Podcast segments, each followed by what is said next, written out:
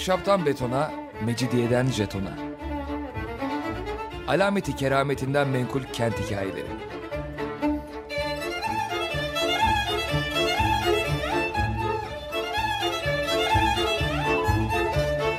Hazırlayan ve sunan Pınar Erkan.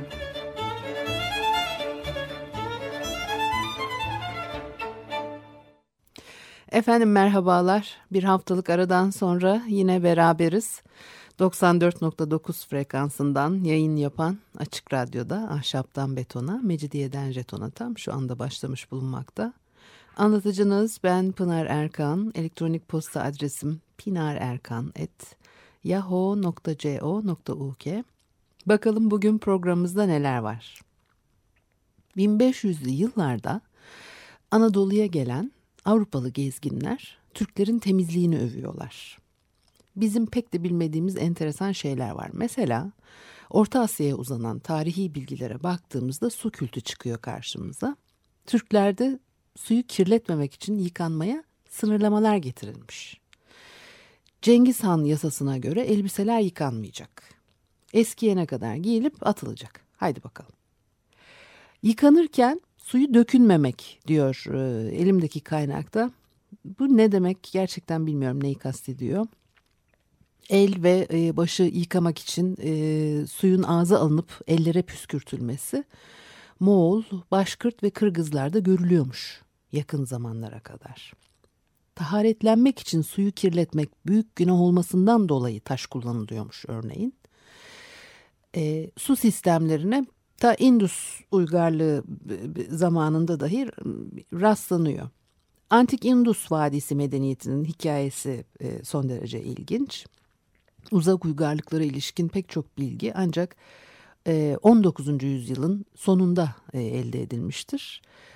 Yani mesela birileri Babil'in asma bahçeleri peşine düşmese Sümerleri de ya bilecektik ya bilemeyecektik e, uzak uygarlıklar derken tarihi açıdan eski uygarlıkları kastettim.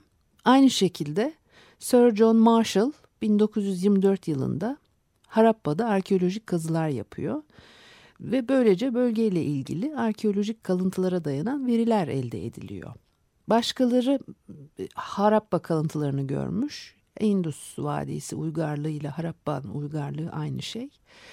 Ee, örneğin e, Charles Mason ve e, Sir Alexander Cunningham'ın bulduğu kalıntılar var.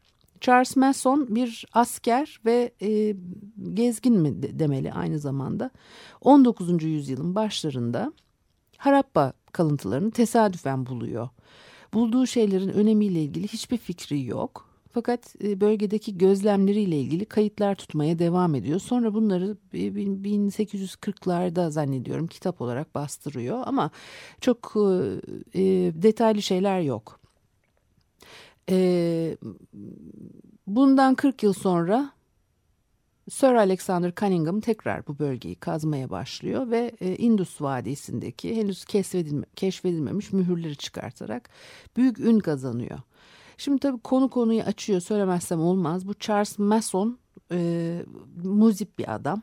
1930'larda bir e, Fransız arkeoloji delegasyonu Afganistan'da Bamyan e, Vadisi'ne daha önce başka Avrupalıların ayak basmış olduğunu gösteren bir şeyle karşılaşıyor. Bamyan Vadisi çok meşhurdur. E, biliyorsunuz Buda heykelleri Taliban tarafından dinamitlendi filan. Binlerce yıllık devasa Buda heykelleriydi bunlar. Şimdi bölgeye gidenler boş deliklere bakıyor Budalar yerine. İşte bu Fransız arkeolog abiler de ne görsünler? Dev Buda heykellerinin yer aldığı dev mağaraların 55 metre kadar yukarısında biri duvara şöyle yazmış. Buraya tırmanacak bir şapşal varsa içinizde bilsin ki Charles Mason sizden önce buradaydı. Muzip bir adammış dedik ki bir, bir izden birisi olsaydı her yerde hep aynıyız diye kendi kendimize kızardık.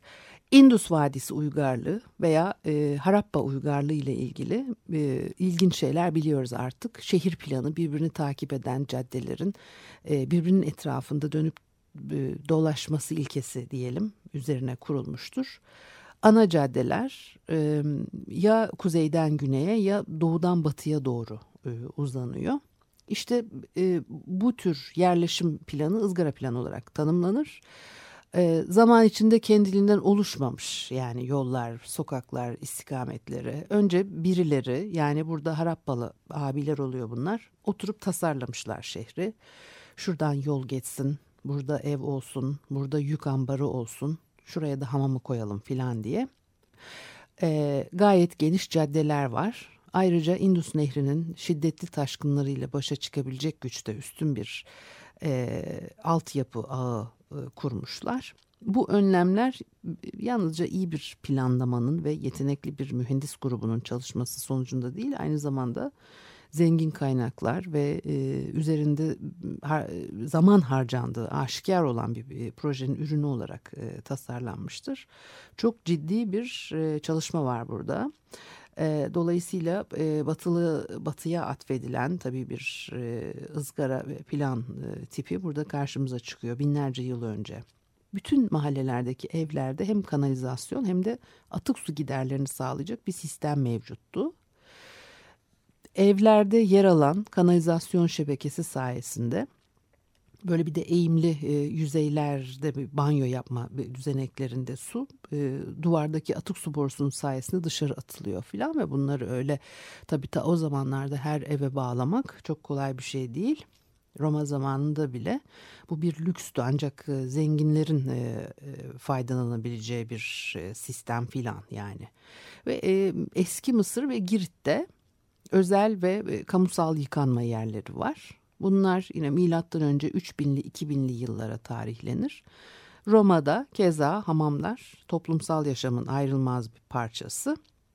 E, fakat e, Orta ve Batı Avrupa kendi geçmişini antik Yunan ve Roma'ya bağlamakta bu kadar hevesli olmasına karşın mesela Romalıların yıkanma geleneğini sürdürmemiştir.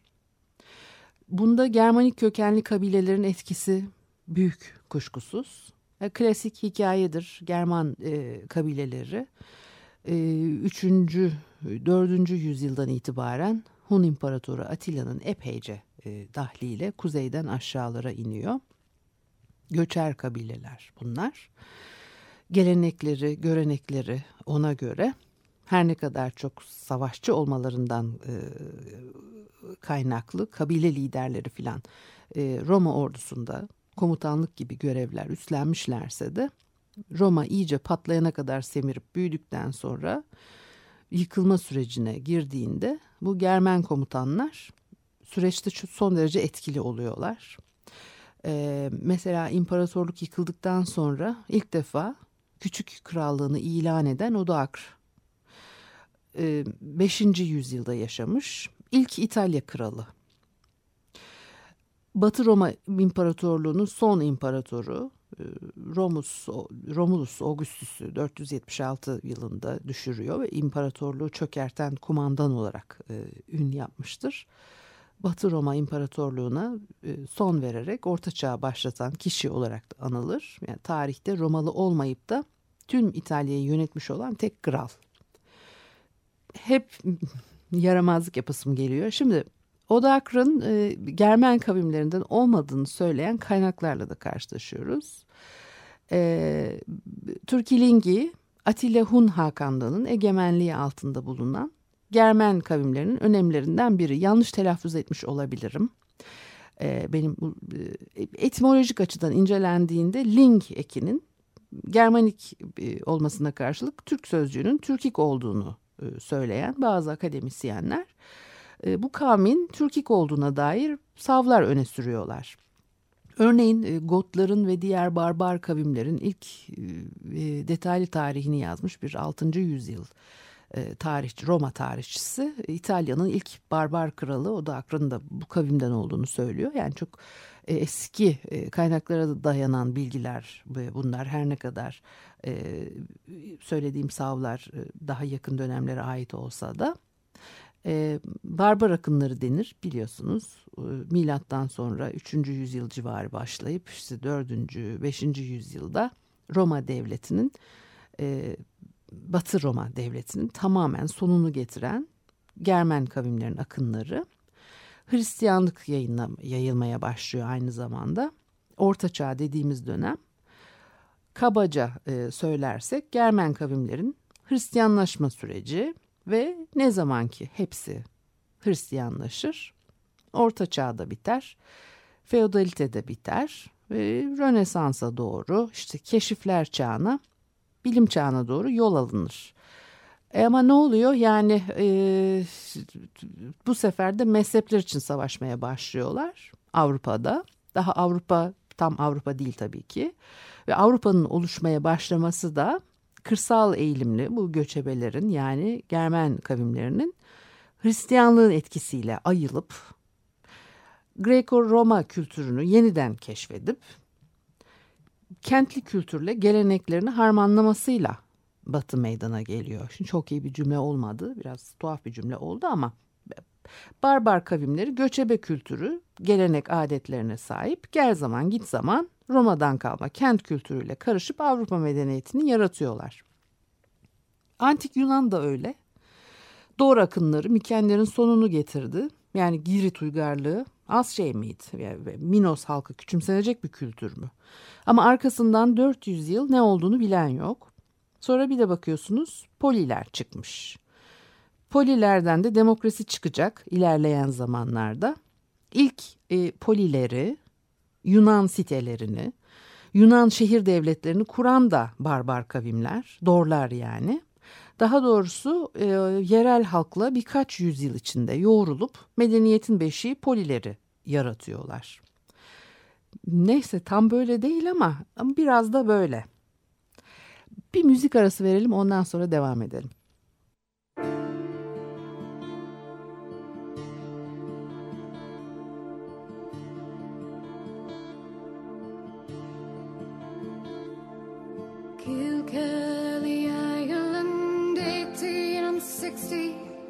My dear loving son John.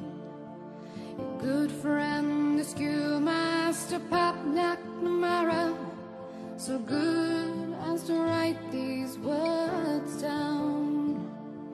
Your brothers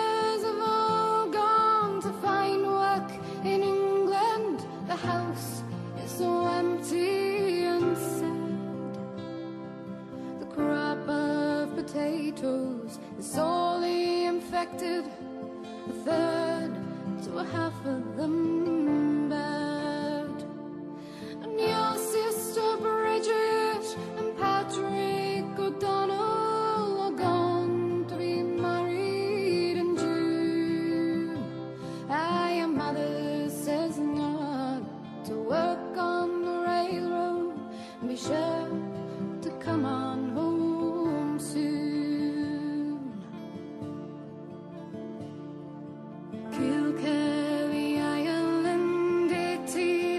问题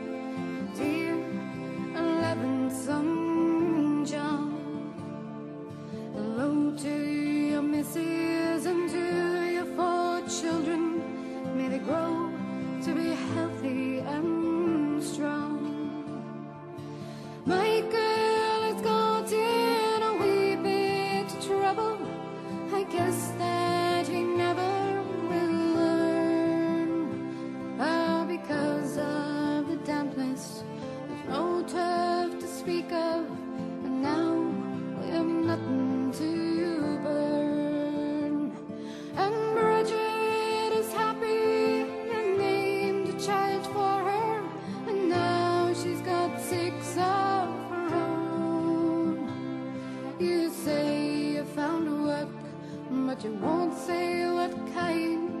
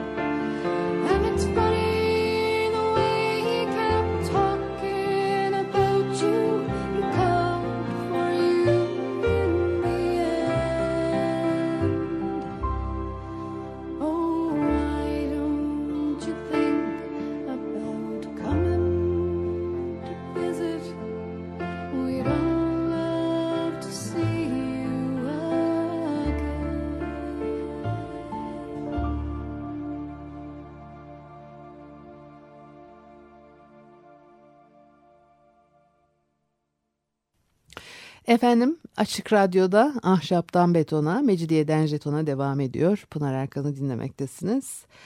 Ee, banyodan, yıkanma alışkanlıklarından e, söz etmeye niyetim vardı. Hala da var ama biraz işte e, Harappa uygarlığından söz ettik. Ondan sonra da Avrupa'da barbar kavimlerin akınlarından ve işte Avrupa'nın oluşmasıyla ilgili de bir şeyler konuştuk. Şimdi yıkanma alışkanlığından geldik buraya. Kaldığımız yerden devam edelim. Roma hamam geleneği Avrupa'da devam etmiyor dedim. Roma'yı işgal eden barbar Germen kabileleri, hamamları, e, diğer başka pek çok yapı gibi tahrip ediyorlar. Hristiyan kilisenin de e, yıkanmayla ilgili katı kuralları var Katolik kilisesinin. Öyle hamama falan giremezsin soyunup dökünüp. Yani 320 yılında din adamlarının hamama gitmesi yasaklanıyor. E, 692'de başka bir karar çıkıyor. Hamam yasağına uymayan din adamları kiliseden atılacak. Halktan kişiler hamama gidiyorlarsa aforoz edilecek. Çok katı kurallar var bu konuda. Fransız kralı 14. Louis'nin hikayesi meşhurdur. Hayatında sadece iki kere e, yıkandığı söylenir. Fakat tersini söyleyenler de var. Saint Simon'un yazdığına göre Monsieur her türlü parfümü kullanırdı ve bir temizlik timsaliydi e, diyor. Bol bol pudra ve parfüm sürünüyorlar. E, yani yıkanmama alışkanlığı tabii e, uzun süren bir şey. Suyun hastalık taşıyacağına, e, sık yıkanmanın sağlığı bozacağına dair yaygın bir e, inanış vardı. Ve bu inanışın etkileri Avrupa'da yüzyıllar boyu devam etmiştir. 15. 16. yüzyıllarda Avrupa'nın büyük kentlerinde yerinden görülmeye başlanıyor hamamlar ve yıkanma alışkanlığı. Bir yüzyıl sonra bu sefer de frenginin yayılmasına sebep budur diyerek hamamlara kabahat buluyorlar. Ayrıca katı Calvinist ahlak anlayışı da etkilidir.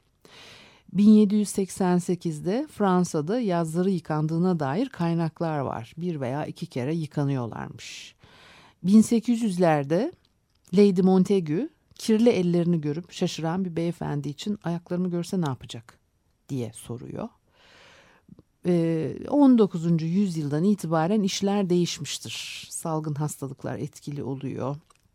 Hijyen önem kazanıyor, alışkanlıklar giderek e, değişiyor.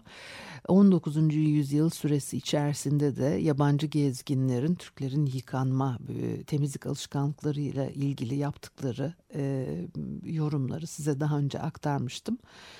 E, Anadolu'da bol bol hamam, e, çeşme, ılıcalar var. Hamama gitmek toplum içinde önemli bir adet. Her ne kadar Roma'daki gibi olmasa da Yani e, tabii o bir e, hedonist e, anlayışın uzantısı haline gelmiş. E, Roma'daki gibi olmasa da dememin sebebi o. E, bir çok farklı bir e, toplumsal e, sosyalleşme alanı haline gelmiş hamamlar. Yani bizim kültürümüzde o derece değil ama yine de işte e, kadınlar toplanıyor biliyorsunuz adamlar falan eski bir gelenek kültür ve o boşa da değil yani o yiyeceklerin götürülmesi dolmaların sarılıp hamamlarda falan yenmesi. Ee, evlerde dolap biçiminde e, gusülhaneler vardı. Ee, eski İstanbul evlerinde taş, çini, mermer, çinko kaplı küçük odacıklar var. Bazılarında duvara gömülü çok küçük bir alan. Bazılarında biraz daha genişçe bir odacık e, gibi. Banyo kelimesi İtalyanca yıkanmak, yani ıslak anlamına gelen banyare'den geliyor. 20. yüzyılda tüm o geleneksel banyo ve yıkanma alışkanlıkları değişti. Avrupa'dan gelen banyo tipleri geleneksel banyoların yerini aldı hızla. Yani çok e, süratle mesafe kat etti Batı bu yıkanma adet alışkanlıkları konusunda. Girit'teki Knossos Sarayı'nda milattan önce 1700'lerden kalma küvetler bulunmuş. Sarayda kanalizasyon sistemi var. Fakat küvetler su sistemine bağlanmamış sapları var küvetlerin. Ee, içleri suyla doldurulup sonra dışarı çıkarıp boşaltıyorlardı herhalde. saplar onları işte bir taşı, taşıma e, e, sebebiyle olmalı. E, bizim kültürümüzde akan suda yıkanmak gerekir. Batıda suyun içine girilir. Küvet doldurulur. İşte o suyun içine girersin. Orada yıkanırsın. Ondan sonra da öyle bir daha aman işte durulanayım falan diye bir daha musluğu açıp da akan bir suyun altına girmezsin. Küvetin içinde yattığın sudan çıkarsın. Havluları kurulanırsın. İşte öyle de temizlenmiş olursun. Şimdi hiç yani bizim tabii hoş karşılayacağımız bir şey değil bu. İslami hükümler son derece etkili. Ee, sadece İslami hükümler değil ama bu topraklarda yaşamış pek çok e, kültürün benzer alışkanlıklara sahip olduğunu da görüyoruz. Hangi su temizdir, hangisi değildir? Ee, bunlar hep tanımlanmış. Anadolu'da da kırk taştan atlayan suyun temiz olacağı e, söyleşi vardır mesela. E, günümüzde dahi evlerde küvet var ama küvetler e, yıkanma tekneleri e, büyüyecek leğen işlevi görüyor. Yani küveti doldurup yatmak sadece keyif için yapılacak bir şey. Temizlenmek için değil. İlla o suyun üzerimizden akması lazım ki biz kendimizi temiz hissedelim. Ee, böyle lavaboların içine işte batıda e, doldurup şap şap şap suları e, yüzlerine vurup e, yıkamaları filan. E, bizde hiç öyle adetler yoktur. Biz onun öyle şeyleri beğenmeyiz. E, eski Yunan ve Romalıların ahşap mermer Hatta gümüş küvetleri var. Sonraki dönemlerde de görüyoruz küvet. Yine 14. Louis yıkanmazdı diye dedikodusunu çıkarmışlar ama adamın sarayında mermer küveti var. İçi kumaş ve dantelle kaplanmış. Suyu sıcak tutmak zor olduğu için herhalde. Kıymetli imparatorluk poposunu üşütmemek lazım. Duş almak da görülüyor Yunanlarda küvet bile kullanıyor olsalar baştan aşağıya tasla su döküyorlar. Spartalılar için soğuk su e, makbulmüş. Hatta e, Platon'da sıcak su ve buhar odalarının yaşlı ve zayıflara uygun olduğunu söylüyor. 1800'lerde İngiltere'de bir kraliyet duşu üretiliyor. Bunu İngiliz kibarları bile tuhaf karşılamış. Pompalı bir duş bu ve aynı suyu tekrar tekrar pompalıyor. Başka tuhaflıklar da var. Duşa giren kişi başına konik biçimli bir bone, başlık takıyor. Parfümlü bir bone. İşte sözüm ona yıkandıktan sonra henüz giyinmeden bütün vücutları e, parfümlere bulanıyor. 1830'larda Amerika Birleşik Devletleri'nde bir tür iskemleli duş kullanılıyorlarmış. Duşu küvete yerleştiriyorlar ve elle çalışan pompa suyu yukarı gönderiyor. Ayakla çalışan pedallar da bir fırça düzeneğini çalıştırıyor. Böyle sırtı keseliyormuş. Yani yıkanılıyor mu, term atılıyor, ne yapılıyor belli değil. 1850'lerde sıcak ve soğuk su borularından oluşan kurşun bir duş e, yapılıyor. Bu sefer vana koymuşlar suyun sıcaklığını ayarlamak için. Her tarafı borularla dolu bir küvet bu ve içine girdin mi borulardan kimse göremiyor seni. Ee, bir küvette yıkanma, sıcak su, soğuk su ayarı İngilizlerde de enteresandır. Günümüzde dahi hala pek çok yerde soğuk su ayrı çeşmeden, sıcak su ayrı çeşmeden akar lavabonun dahi e, içine. Hatta tek bir batarya olan yerlerde dahi suyu açarsanız akan tek dal suyun bir tarafı soğuk akar, diğer tarafı sıcak. İkisi birbirine karışamaz bir türlü. Niye? Bilen yok. İngiliz abiler hala işin mantığını kabullenebilmiş değil. İhtiyaç duymuyorlar demek ki. Böyle bir e, gelenek, e, alışkanlık devam ediyor. Evet. Daha önceki programlardan birinde tuvaletin tarihini anlatmıştım size. Bugün de böyle bir program oldu. Elektronik posta adresim pinarerkan.yahoo.co.uk Haftaya görüşene kadar hoşçakalınız.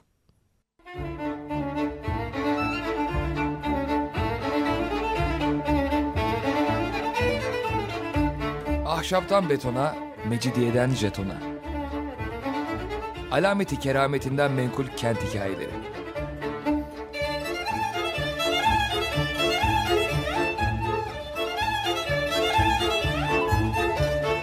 Hazırlayan ve sunan Pınar Erkan.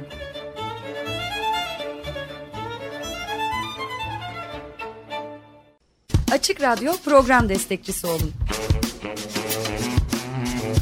Bir veya daha fazla programa destek olmak için 212 alan koduyla 343 41 41.